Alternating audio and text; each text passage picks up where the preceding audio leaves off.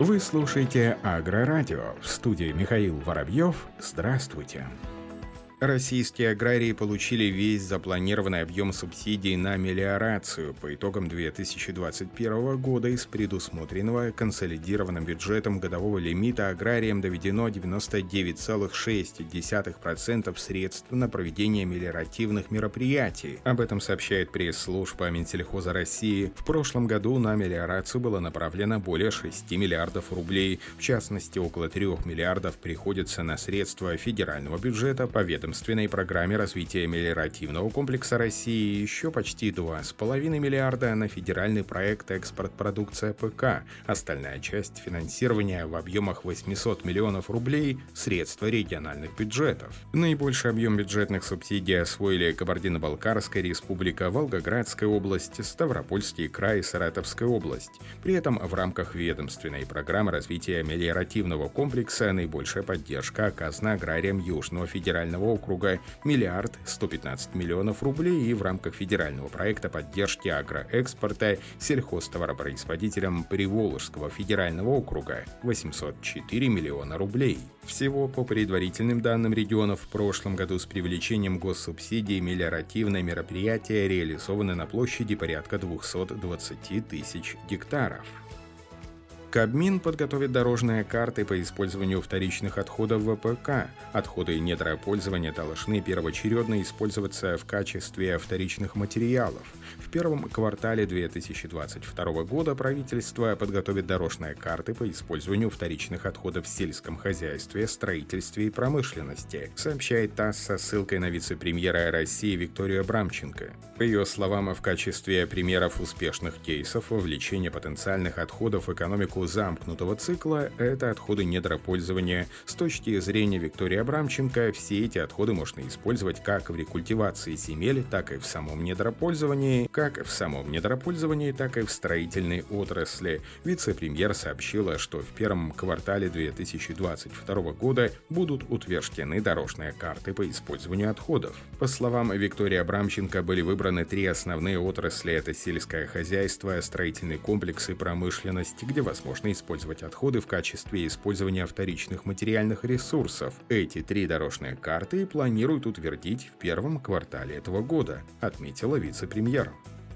Филиал Госсорткомиссии Томская ГСИС увеличит площади полей для проведения сорт-опытов с 200 до 370 гектаров, приступив к обработке в Зырянском районе. Об этом информирует Аграрный центр Томской области. На данный момент Томская ГСИС имеет опытные поля в Томском и Шагарском районах. Общая площадь двух действующих участков составляет 200 гектаров. Как рассказал директор филиала Сергей Куприянов, предприятию требуется еще около 100 гектаров земли для того, чтобы полностью удовлетворить все потребности компании для перспективного развития филиала. По словам Сергея Куприянова, ежегодно на испытания в регион приходят все новые культуры и новые сорта. В полевом сезоне прошлого года филиал Госсорт комиссии провел 309 сорт опытов, из них 163 сорта поступили на испытания согласно госзаданию.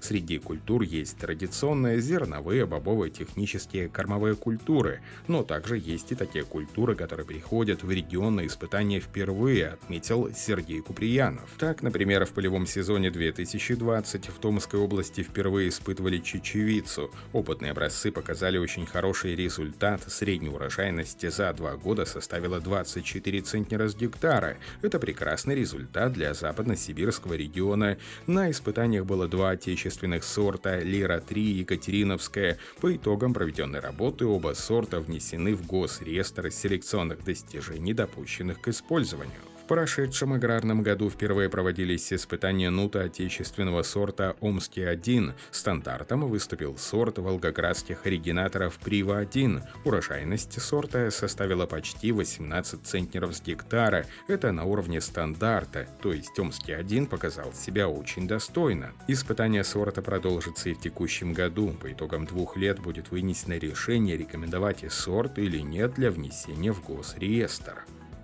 Ученые Чувашского государственного университета имени Ульянова разработали и запатентовали интеллектуальный профилограф, выполняющий цилиндрическое сканирование сложных поверхностей за короткий промежуток времени. Об этом сообщает пресс-служба Миноборнауки. Это прибор, предназначенный для точного наземного сканирования поверхностей сельхозземель. Для оценки качества вспашки его устанавливают в борозду, образованную после прохода трактора, и цилиндрическим сканированием определяет профиль профиль поверхности необработанной земли и борозды обработанный участок, после чего показатели сравнивают. Разработка помогает проводить комплексный анализ земли в течение нескольких минут. Основное преимущество прибора заключается в том, что при его использовании повышается производительность процесса оценки. Сейчас на предприятиях на сканирование поверхности сельхозземель уходит около 30 минут.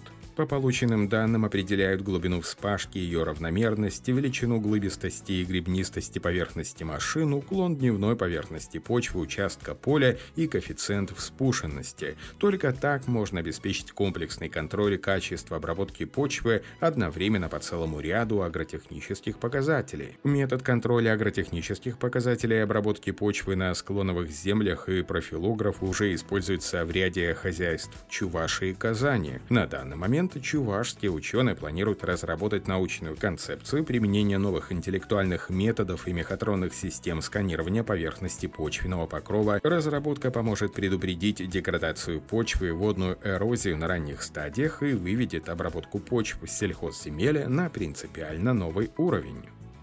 Министерство окружающей среды, продовольствия и сельского хозяйства Великобритании временно разрешило использование в Англии неоникотиноидов для обработки сахарной свеклы в 2022 году из-за риска гибели урожая от вирусов желтухи. В связи с распространением этого вируса в 2020 году урожайность сельхозкультуры снизилась на четверть по сравнению с предыдущими годами. В соответствии с этим власти страны одобрили временное разрешение на применение неоникотиноидов который обеспечит защиту сахарной свеклы от желтухи до разработки альтернативных средств защиты урожая. Однако использование пестицидов будет строго контролироваться и разрешаться только при особых обстоятельствах и при соблюдении строгих требований.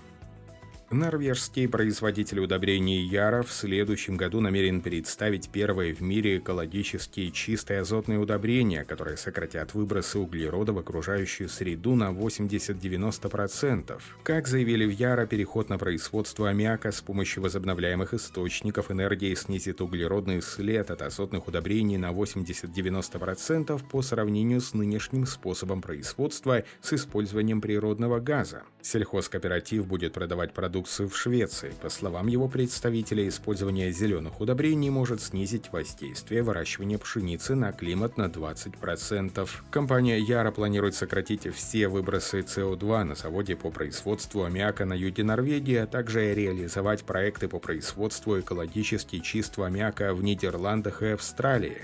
На этом все. Оставайтесь с нами на глав агронома.